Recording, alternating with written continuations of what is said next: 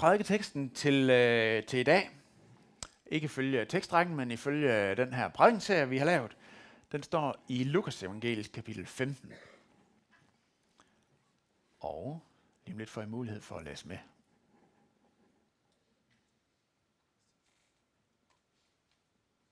Måske. I har nogle gode ører. Vi tager den bare, som den står her. Så. Han sagde også, og det er altså Jesus, der sagde, en mand havde to sønner. Den yngste sagde til faderen, Far, giv mig den del af formuen, som tilkommer mig. Så delte han sin ejendom mellem dem. Og nogle dage senere samlede den yngste alt sit sammen og rejste til et land langt borte. Og der øslede han sin formue bort i et udsvævende liv. Og da han havde sat det hele til, kom der streng hungersnød i landet, og han begyndte at lide nød. Han gik så hen og holdt til hos en af landets borgere, som sendte ham ud på sine marker for at passe svin. Og han ønskede kun at spise sig mæt i de bønder, som svinene åd. Men ingen gav ham noget.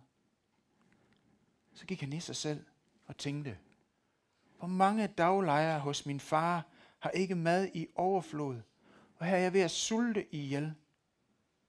Jeg vil bryde op og gå til min far og sige til ham, Far, jeg har syndet mod himlen og mod dig. Jeg fortjener ikke længere at kaldes din søn. Lad mig gå som en af dine daglejere.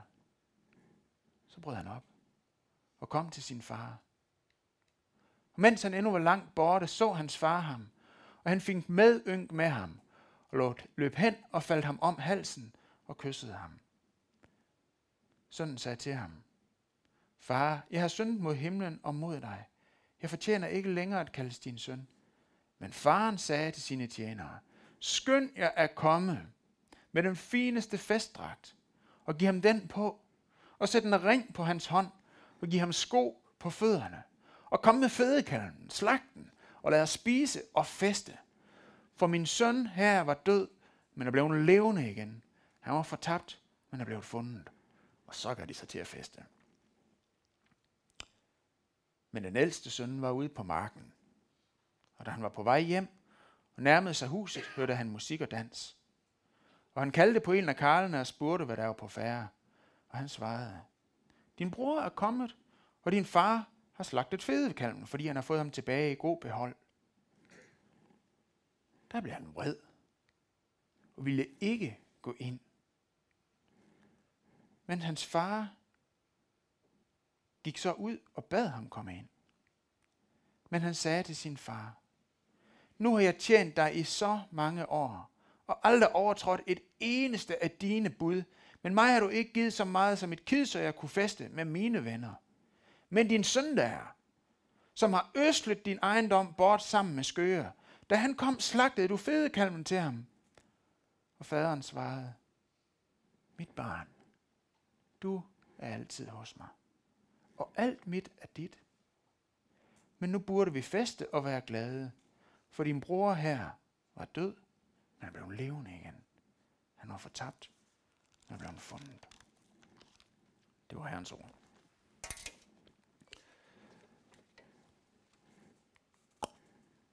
Vi starter i dag på en ny prædikenserie, som del af det underpunkt i vores vision, der hedder Styrket trosbevidsthed, som vil være vores fokus her i foråret.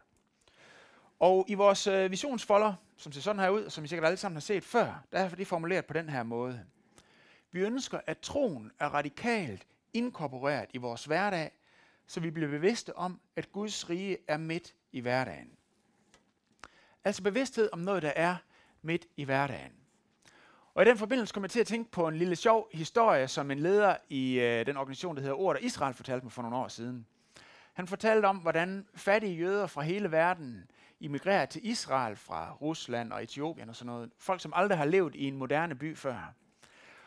Og en af de her sjove hændelser var ude fra lufthavnen. De kom ind til lufthavnen i Tel Aviv, som er så et high-tech sted, hvis man er vant til at bo i en lærhytte. Og så var der så et ældre par, der så over i en væg. Der var sådan en skydedør i rustfri stål, som gik til hver sin side. Og inde bagved var der et lille mystisk rum, uden andre døre i, og med knapper på vægene og sådan noget. Jeg tænkte, hvad er det der til, det lille rum der? Og så så de en ældre dame gå ind i det der rum, og skydedøren er lukket. Det er det, vi kalder som en elevator, ikke også? Men det vidste de jo ikke. Og, øh, og så et minut efter, så går skydedørene fra hinanden igen. Og ud kommer der en smuk, yngre dame. og de måber bare. Wow! Sikke noget teknologi. Og den her øh, ældre mand siger kærligt til konen, var det noget, du kunne tænke dig at prøve?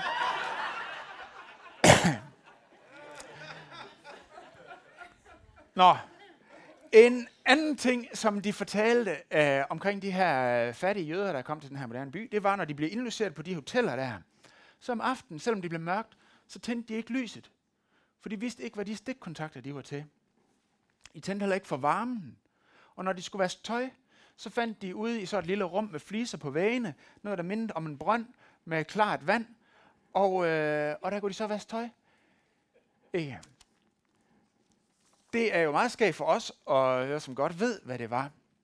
Men ligesom de fattige jøder levede fuldstændig uden bevidsthed om muligheden for vand og varme og strøm var indlagt i deres hverdag, på grund af, at det ikke var en del af den verden, de kom fra.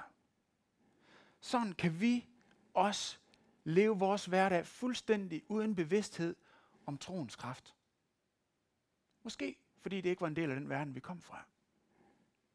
Så det er det, vi vil arbejde med her i foråret. Styrket trosbevidsthed.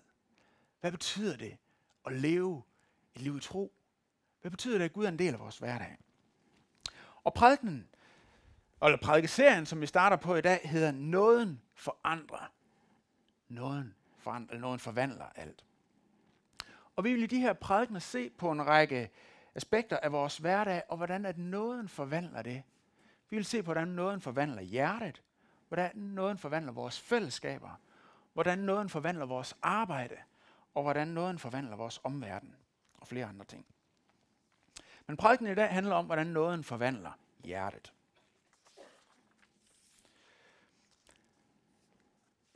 Jeg vil prøve at skitsere for jer tre forskellige måder at leve på. Den første måde er måden, hvor vi modtager frelsen fra Gud. Den anden måde er en ikke-religiøs måde at være sin egen frelser på. Og den sidste måde er en religiøs måde at være sin egen frelser på. Et ikke-religiøst liv, der afviser man Gud som frelser ved at se stort på Guds lov og leve, som man selv vil. Det er nemt nok at forstå. Men et religiøst eller et moralistisk liv, der afviser man Gud som frelser. Ikke ved at se stort på hans lov, men ved netop at holde Guds lov så godt man kan, ved at gøre sig yderst umage med at leve pænt og vellykket og respektabelt. Til man til sidst får en følelse af, at jeg har gjort mig fortjent til noget fra Gud. Man siger, fordi jeg lever et godt og næstekærligt liv, så skylder Gud mig. Så kan jeg forvente, at Gud vil mig, så jeg ikke får kraft, så jeg ikke bliver arbejdsløs, og så jeg har succes. Og så betyder det, at alt det gode, vi gør, bliver til en måde at fortjene vores egen lykke, og i sidste ende vores egen frelse. Så vi kan enten søge vores frelse hos Gud, eller vi kan forsøge at være vores egen frelser. Og der er to måder at forsøge at frelse sig selv. Enten en religiøs eller en ikke-religiøs måde. Så der er tre måder at leve sit liv. Alt for mange, der tror, de er kristne, lever uden bevidstheden om Guds nåde i deres liv. For det kan da se, at det går faktisk rigtig pænt. Og tingene lykkes. Vi har et vellykket liv. Det er nice. Det er pænt. Og så begynder vi lige så langsomt at bygge vores identitet, vores selvværd og vores oplevelse af mening på vores vellykkethed. Jeg er god, fordi det går mig godt. Jeg er vellykket, fordi ting lykkes for mig. Og jeg har værdi, fordi andre mennesker siger, synes godt om, like, du er nice. Og så bliver religion, eller det at kunne leve op til bestemte værdier, det der i realiteten frelser os. Og ja, jeg ved godt, at hvis, øh, vi spurgte hinanden, så ville vi da også sige, nej, det er da er noget, vi bliver frelst ved tro. Det skyldes ikke gerninger. Det har vi lært. Ikke?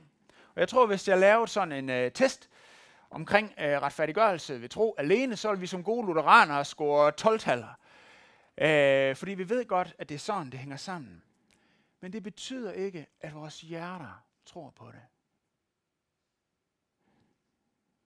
Vores hjerter kan i hverdagen fungere på den måde, så de fortæller os, at vi kun har værdi i det omfang, vi lever op til vores egne, eller måske andres forventninger og standarder. Og når vi lever op til det, så har vi det godt, og når vi ikke lever op til det, så er vi øh, fortvivlet.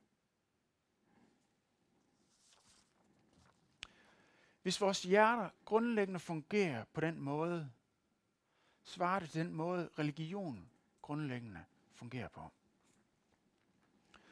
I religionen, der siger vi, jeg adlyder for at blive accepteret. En ikke-religiøs måde at leve på, det siger, at jeg behøver ikke at adlyde andre end mig selv. Og et liv under nåden, der siger vi, jeg er accepteret allerede på grund af det, Jesus har gjort for mig. Og derfor adlyder jeg. Det er tre vidt forskellige måder at leve på. Et af de steder, hvor det her det beskrives tydeligst, er i lignelsen om den øh, fortabte søn, som den kaldes. Og det er egentlig et lidt øh, skævt navn, for Jesus han starter med at pointere, at en mand havde to sønner, og begge er vigtige for at forstå historien her. Der var den yngre søn, som siger til sin far, øh, far, jeg er egentlig ikke interesseret i at leve med dig, jeg vil bare gerne have den halvdel af arven, som jeg skal have, når du dør. Det er du jo ikke død endnu, så kan jeg ikke få den nu, så er det fint. Og så rejser han hjemmefra, han øsler det hele væk i et selvcentreret overforbrug, uden tanke på, hvad der er det rigtige. Og så er der den ældre bror. Det er en anden slags svar. Han bliver hjemme. Han er pligtopfyldende. Og han gør alt det rigtige. Og de her to brødre, de repræsenterer to forskellige måder at leve på.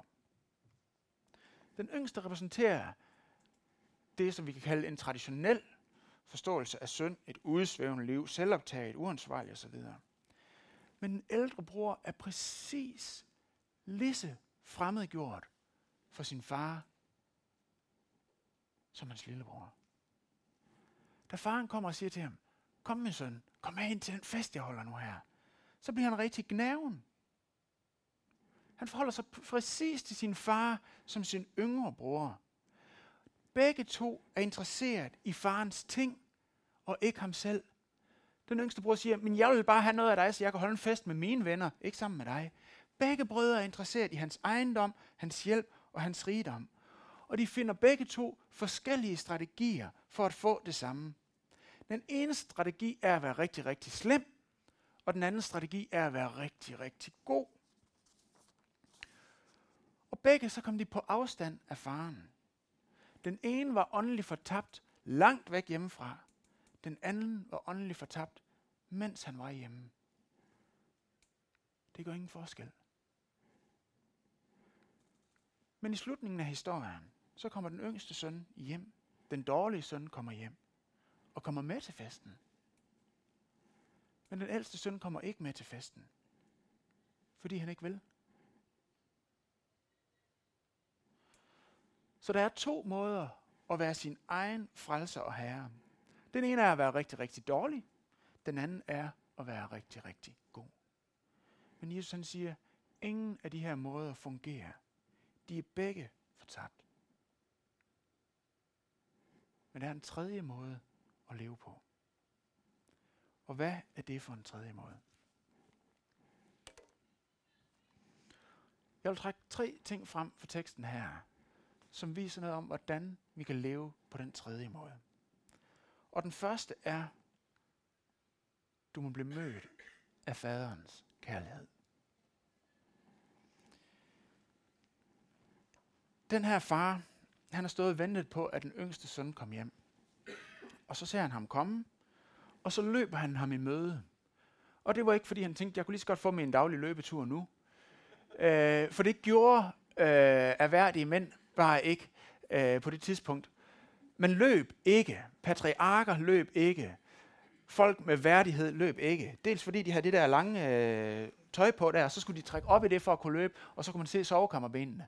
Og det gjorde folk med respekt for sig selv bare ikke. Det kunne børn gøre, og det kunne tjenestefolk gøre. Men han løber ham i møde. Hvorfor gør han det? Det gør han, fordi at det den yngste søn har gjort, var så stor en provokation imod den samfundsmodel, og det der var sammenhængskraften, nemlig loyalitet mod familierne, øh, ansvarlig forvalterskab af den øh, formue, som var opsparet i det enkelte familie over mange, mange, mange generationer, og som mange kommende generationer skulle øh, leve af. Det havde han fuldstændig pisset på, den samfundsmodel. Og det, der ville ske, når han kom hjem til samfundet, eller til landsbyen igen, det var, at der ville opstå lønsstemning, og folk de ville lønse ham. Måske endda slå ham ihjel på baggrund af den progression, som han har været over for deres værdier. Og faren han ved, at hvis han ikke ser stort på sin egen værdighed og løber ham i møde, så er det det, der kunne ske med hans søn. Så han løber ham i møde, og før nogen andre når ham, så falder han ham om halsen. Og prøv at tænke på, den her søn, han har været ude at passe gris. Og jeg er selv landmand, jeg har det fint med at passe gris og lugte lidt af stallen gang imellem. Men jøder, de var, øh, der var, der var gris et urent dyr. Så det, når der kommer en og lugter af gris, det er altså ikke lige en, man falder om halsen, og slet ikke en, man kysser. Men far, han viser den, den her søn en helt akulturel, kan vi kalde det, værdighed og anerkendelse. Og så siger han, min elskede søn, velkommen hjem. Og sønnen han kom med den her halvdårlige undskyldning, jeg fortjener ikke var din søn, kan jeg få lov til at være en af dine øh, ansatte? Men far han siger, nej, du skal være min søn. Og han siger til sine tjenere, skynd jer at komme med en klædning, som kan give ham værdighed, den fineste fedtstrakt, en æresklædning. Og skynd jer at give ham sko på fødderne, så det kan tale til hans selvbevidsthed og hans selvværd, og så han kan se, hvor, hvor værdsat han er. Og så siger han, giv ham en ring på fingeren. Og det er jo ikke bare fordi, han var smart med bling bling, men det er fordi, at den ring, som faderen han giver til sin søn, er en sådan sejlring, som betyder, at sønnen igen bliver indsat som en, der for eksempel kan indgå handler på sin fars vegne på torvet, og give den her, det her sejlmærke ned i en klat voks. På vegne af min fars hus, så gør vi nu sådan her og køber det her det, eller gør sådan og sådan. Indsæt ham igen som søn. Prøv at lægge mærke til, det var ikke kun den yngste søn, som faderen han gik ud og inviterede med ind til festen. Det var også den ældste søn. Den ældre bror vil han også have med ind til festen. Og ved hvad venner? Vi har brug for, at faderen kommer ud til os. Vi har brug for at høre hans invitation. Vi har brug for at modtage hans kærlighed. For det andet, så har vi brug for at omvende os. Ikke kun for de dårlige ting. Selvfølgelig skal vi omvende os for de dårlige ting, som er destruktive i sig selv. Men vi må også omvende os fra vores motiver for at gøre de gode ting. Lad os prøve at kigge på den ældre bror. Hvorfor vil den ældre bror ikke med ind til festen? Jo, der står sådan her. Jeg vil ikke med til festen, siger han, citat, for jeg har tjent dig i så mange år, og aldrig overtrådt det eneste af dine bud. Jeg vil ikke med til din fest, far, fordi jeg har tjent dig i så mange år, og aldrig overtrådt det eneste af dine bud. Derfor vil jeg ikke med til din fest. Hvad er det for en logik? Kan I se, det som afholder ham for at tage del i festen, er ikke fordi han har gjort en masse skidt, og han har dårlig samvittighed, og er beskidt og lugter af gris, og skammer sig eller noget som helst. Nej, det som afholder ham fra at tage del i festen, er hans egen stolthed, og hans gode gerninger. Det som afholder ham fra at tage del i faderens fest, er hans egen vellykkethed. Hans egen vellykkethed, som bliver hans retfærdighed. Jeg lever så pænt, for jeg har gjort det hele så rigtigt. Jeg kommer i kirken. Jeg betaler min skat. Jeg går ikke i seng med naboens kone. Og jeg er et rimeligt næste kærligt menneske. Så Gud, du skylder mig din velsignelse. Du skylder mig. Og ved hvad, kære venner, vi kommer snublende let til at leve et religiøst kristenliv med vores vellykkethed som fundament for vores liv, i stedet for nåden. Og ved hvad, det er der simpelthen ikke meget håb i det er der ikke meget forvandling i. Det bliver meget, meget overfladisk. For indeni vil vores hjerter være fuldstændig uforandret. Vi synder måske ikke lige så groft som yngste brødre og, og andre ballademager og, og, og almoralske folk. Men nu bruger vi måske Gud og et religiøst værdisæt til at behage os selv, til at spejle os i, og til at understøtte vores egen selvfølelse. Og det betyder, at vi er motiveret af præcis det samme, som motivationen er for at synde imod Gud. At have selvkontrol over vores eget liv. Og nu endda over Gud, så han kommer til at stå i gæld til os. Det er den ældste søns frygtelige fangenskab. Den ældste søn siger til faderen, jeg har da gjort mig selv fortjent til en fest. Du skylder mig en fest. Og nej, jeg gider ikke med til din fest med fantastisk mad og dans og musik, hvis det er en gave af noget fra dig, og ikke noget, jeg selv kan tage æren fra. Æren for. Så vi må omvende os. Ikke kun for de forkerte ting, vi gør, men også for vores selvretfærdige motiver for at gøre de gode ting. Så vi må møde faderens kærlighed, og for det andet, vi må omvende os, og for det tredje, vi må se, hvad det kostede faderen at bringe os hjem til familien igen. Faderen han giver den her yngste søn den fineste festdragt og tøj på skoven og en kæmpe fest med det bedste kød. Og så bliver han genindsat som søn. Og når man bliver genindsat som søn, så bliver man også genindsat som arving. Men husk, Faderen havde engang delt sin formue mellem sønnerne. Så når den her søn bliver genindsat som arving, så betyder det, at faderen deler den ældste søns, det der engang skulle blive hans arv, mellem sine sønner igen. Det var ikke gratis at få den her søn genindsat som arving. Der er nogen, det kostede noget for. Det kostede noget for den ældre bror. Og en god ældre bror vil se det som en ære at kunne holde sammen på familien. Holde sammen på slægten. Det er en meget slægtsbevidst kultur, skal vi huske det her. Og bidrage til det. Og han ville have elsket sin lillebror, og vidste, at det var hans pligt som den ældste bror, og det var ham, der skulle føre slægten videre og så videre, ikke også?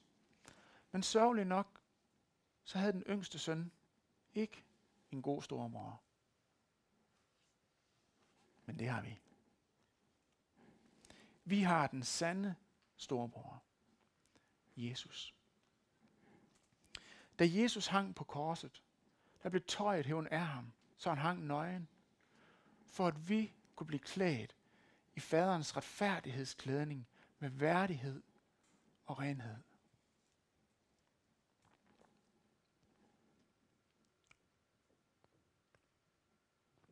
Men for at det kunne ske, så måtte Jesus hænge nøgen i skam.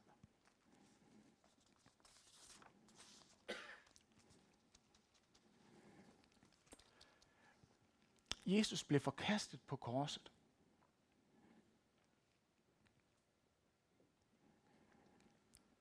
For at vi ikke skulle forkastes.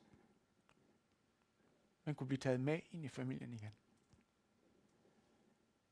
Det var ikke gratis. Det kostede noget.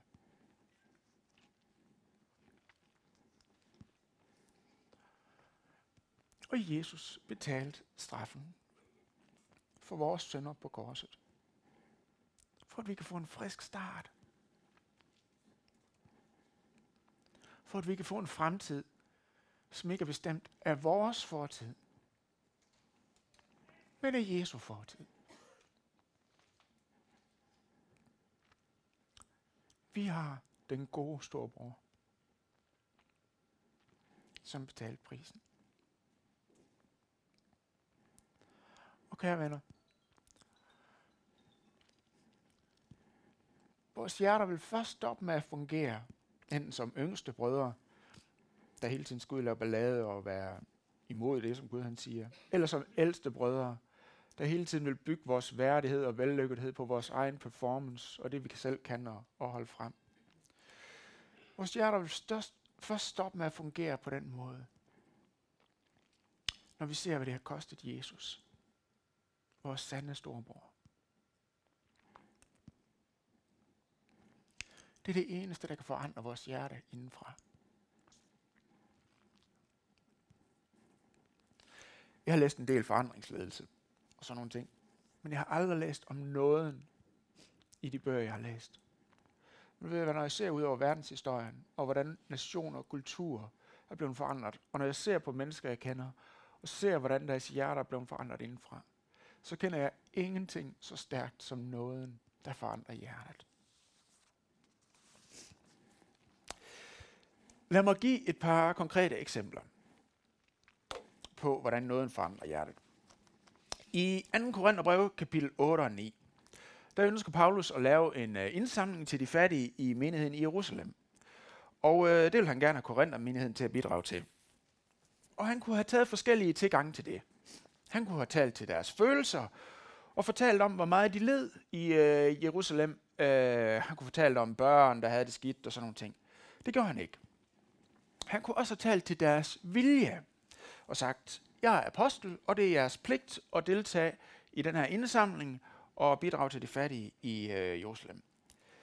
Men det han siger er, citat fra kapitel 8, vers 9, I kender, hvor Herre Jesu Kristi nåede, at han for jeres skyld blev fattig, skønt han var rig. Prøv at se, det han gør, det er, at han trækker nåden ind på det økonomiske område og siger, på grund af Guds nåde behøver du ikke bekymre dig om penge, for korset viser, at Gud ikke vil holde noget som helst tilbage for at tage vare på dig og give dig tryghed. Og han siger, på grund af Guds nåde behøver du ikke at misunde andre det, de ejer.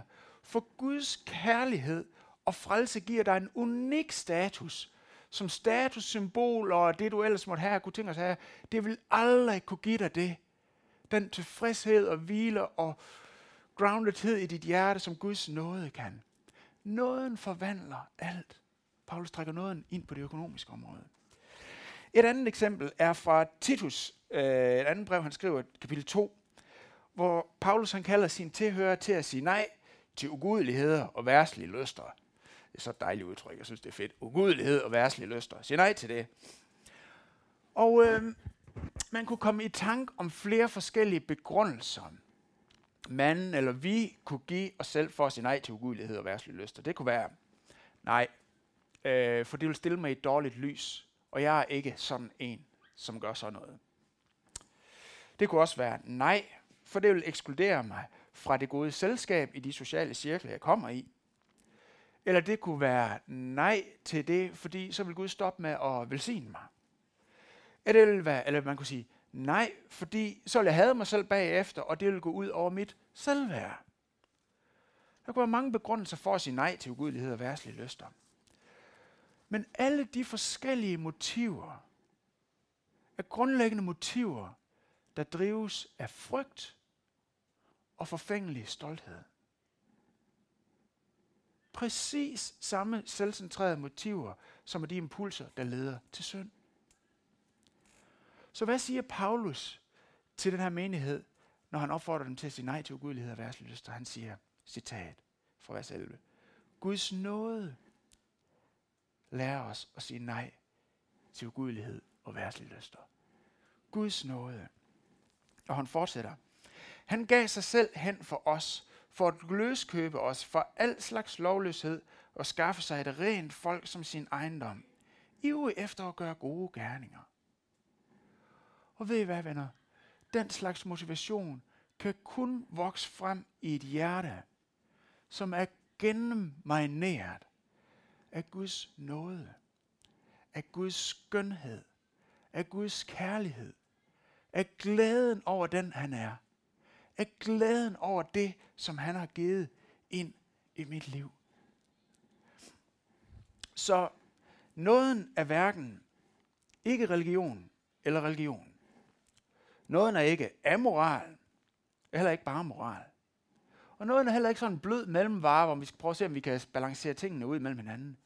Nej, det er en helt, helt anderledes, helt tredje vej, hvor fundamentet ikke er noget, vi selv har stablet op, men noget, som Jesus kommer med. Hans nåde. Noget på græsk betyder egentlig bare gave. Det er det, vi har ordet gratis fra. Det er Guds gave. Og ved I hvad, venner? Det er det eneste, vi kan bygge vores liv på, så hjertet bliver forvandlet indenfra. Et spørgsmål. Er dit hjerte blevet forvandlet af Guds nåde? Så det begynder at ligne vores sande storebror, Jesus' hjerte. Lad os rejse os op og bede.